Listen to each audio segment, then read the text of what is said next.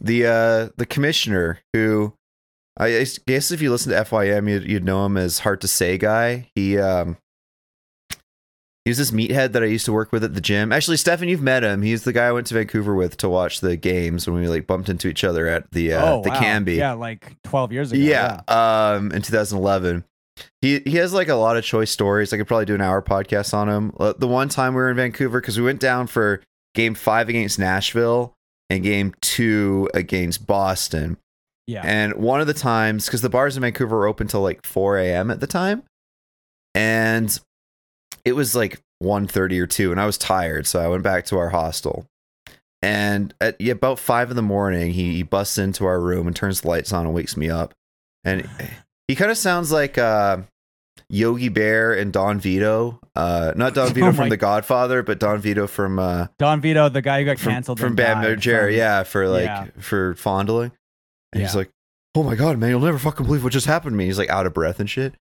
And I'm like, "Ah, "Fuck, what, what, my man?" And he's like, "I was at McDonald's and uh, they're switching over from breakfast to dinner, so I was able to get a McChicken and some breakfast burritos." I'm like, "Oh, that's fucking awesome, dude." I'm I'm asleep, and he's like, "Oh yeah, and I almost fucking died out there." I'm like, "What what happened?"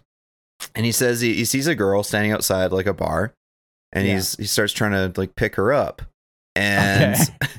he This is uh, before or after he went to McDonald's. uh after yeah he still had the McDonald's with him. So he's holding the McDonald's. He's holding the McDonald's, and she like brushes him off and is like, "Hey, I can't. I'm working." And he's like, "Well, looks like you're enough to be done your shift." And she's like, "No, like I'm I'm working. Like I'm a I'm a fucking sex worker." Right. And uh, he's like, "Well, looks like today's gonna have to be on the house." And he like goes in to fucking kiss her. And Oh I guess her like her pimp was on the other side of the street in a car, like watching. and they Christ. they fucking chase him down the street, and he like has to fucking run away, and he like, like gets rightfully so. Yeah, yeah, no, like they were definitely in the right. Yeah. And yeah, and then that, that's why he busts into like the when we were staying at the hostel in the Cambie and like they have a security guard or whatever. So I guess they gave up their chase at that point. And uh yeah, we he gets into the hotel room and the, the thing that he decided to tell me first was like about how he got breakfast burritos and a McChicken.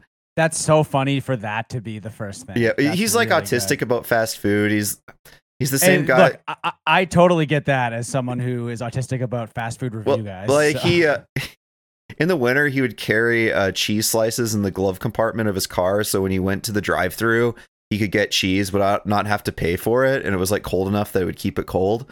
Actually on that trip we were going to we were going to burger king like on the way back like the day or two after that that happened. Yeah. and he wanted to stop at the mohawk gas station to get cheese slices first. I'm like i'm not fucking doing that man. Um we he, we call him hard to say guy because he uh he started sleeping with um like another like person that worked at the gym. And it was like Yeah. kind of like the secret thing that we like found out. And we're like oh man how what's it like with uh so and so and he's like oh she loves this dick which she thought was pretty funny. And then a month later he asked like hey like does she still love this dick? And he's like hard to say. But uh oh my god. he uh but no he te- we had a he's the commissioner of my fantasy league. And he Right. texted me Is he, yesterday so he's a Canucks fan as well, I guess, right? no, no, he's like a general hockey fan. Um, he grew up in Saskatchewan, so he kind of likes the Oilers, but he also kind of likes the Jets. And Okay. then he got into the Lightning when they played Calgary in 2004, and was like a huge Sure. uh, St. Louis fan. But he's just like okay.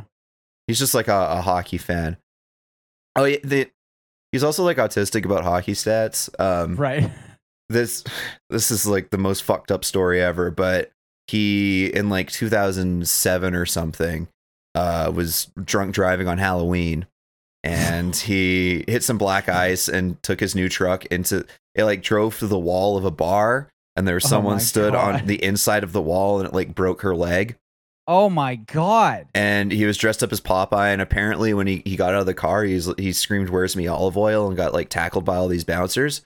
And so, like, he got arrested, rightfully so. You could so. do like an entire episode on this guy. I feel could, yeah. Like, I'm I'm sorry, I'm already doing it, but um, he fucking he is tackled. Where's me olive oil? Gets fucking taken to the the cop shop. He like stayed detained for like three days. It was like in the Yeah. newspaper and shit. Apparently, he was sensationalized as well, saying it was like his ex girlfriend. He'd like never met her before. But um, yeah, he refused the breathalyzer, and then Okay. like nine months later goes to trial, and his lawyer is like, okay, you're looking at I think a maximum sentence of like seven years. Um, he's like, realistically, we can get like probably it's going to be like two and a half, three years, and we can get you out on like after like nine months on good behavior.